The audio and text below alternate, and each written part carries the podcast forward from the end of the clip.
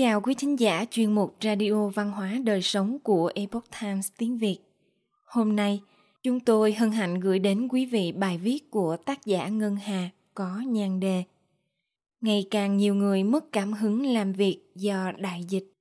Mời quý vị cùng lắng nghe. Hàng triệu người lao động hiện nay đang ở trong những tình huống khó khăn. Rất nhiều người phải làm một công việc mà bạn cảm thấy không còn kết nối – đặc biệt là nếu bạn không có sự thay thế nào trong tương lai. Và khó biết liệu bạn có đang trải qua giai đoạn mất hứng thú nhất thời hay tia lửa đam mê của bạn đã tắt vĩnh viễn. Có cách nào để tìm lại niềm đam mê đối với công việc mà bạn đã từng cảm thấy yêu thích? Và có nên khơi dậy điều đó không?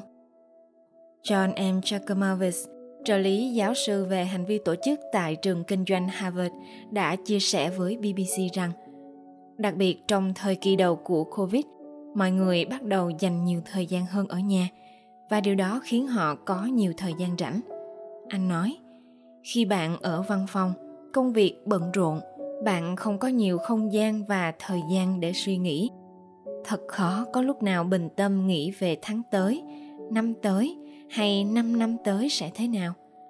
Ở nhà thì những suy nghĩ này sẽ đến theo cách lạc quan hay tiêu cực nó khiến mọi người bắt đầu đặt câu hỏi, làm sao để sống một cuộc đời ý nghĩa và được làm công việc mình yêu thích? Đại dịch đột nhiên xảy đến, mọi người không còn đến nơi làm việc, không còn những mối liên hệ xã hội nữa. Đối với nhiều người, đó chính là điều ràng buộc họ với công việc. Dù họ có nhận ra hay không, đó không hẳn chỉ là một công việc đơn thuần.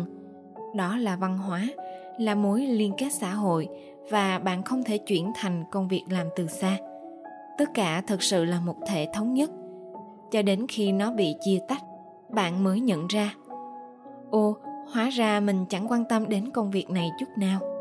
Tuy nhiên, cũng có những người bị mất hứng thú với công việc yêu thích. Bởi vì công việc của họ trong thời kỳ đại dịch trở nên khó khăn bất thường và người sử dụng lao động không thể giúp đỡ họ dường như tất cả sự tin tưởng bất thành văn tồn tại giữa tổ chức và nhân viên đã bị phá vỡ. Mọi người bắt đầu mất hứng thú và mong muốn rời bỏ công việc của họ. Anh Chakomovitz cho biết thêm, trong các ngành nghề, mọi người có xu hướng gia nhập phần lớn vì hứng thú với công việc. Ngành y tế và giảng dạy là những lĩnh vực chứng kiến sự ra đi của rất nhiều người đã từng vô cùng tâm huyết có rất nhiều giáo viên nghỉ hưu sớm. Liệu điều này có xảy ra trong những năm bình thường khác? Có lẽ là không. Từ bỏ hay tiếp tục, thật khó khăn để ở lại làm việc, trong khi niềm yêu thích với công việc của bạn không còn. Đặc biệt nếu cảm giác mất hứng thú đó đột ngột xuất hiện. Tất nhiên, giải pháp rõ ràng nhất là nghỉ việc. Nhiều người có mối quan hệ kém với công việc, đã chọn bỏ việc trong vài tháng qua bao gồm cả những người từng tuyên bố trước đại dịch rằng, dù không thích, nhưng vì lý do này khác sẽ không bao giờ bỏ việc. Đại dịch với sự gián đoạn lớn đã mở ra cánh cửa thay đổi cho nhiều người lao động, bao gồm những người không thích công việc của mình đang chọn cách từ bỏ. Tuy nhiên mất hứng thú với công việc là một phản ứng bình thường trong khoảng thời gian giãn cách do đại dịch bạn không nhất thiết cần phải từ bỏ hay thay đổi nghề nghiệp. Có nhiều cách có thể khơi dậy mối quan hệ tích cực với công việc của bạn. Thậm chí chỉ đơn giản là làm cho công việc trở nên hấp dẫn hơn, trong khi bạn đang tìm kiếm một giải pháp thay thế.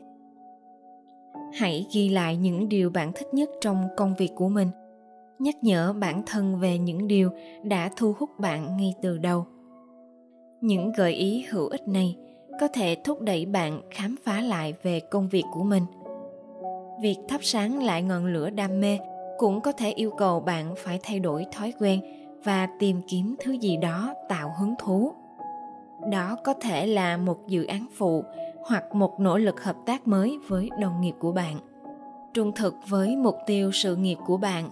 Trên thực tế, nhiều người dù không thích công việc nhưng họ vẫn luôn duy trì và đó không hẳn là một điều xấu họ cần công việc của mình để chi trả cho tất cả những nhu cầu khác trong cuộc sống và đó là ưu tiên của họ Anh Chakramovich cho biết, một người say mê công việc có tốt không? Tất nhiên là tốt. Nhưng nó có thiết yếu không? Dĩ nhiên là không. Một số người không muốn theo đuổi đam mê sự nghiệp, nhiều người thì không có cơ hội. Thật vậy, có rất nhiều thứ để một người đam mê ngoài công việc. Nếu bạn thật sự không có cảm hứng làm việc, đã đến lúc trò chuyện trung thực với bản thân về nhu cầu của mình.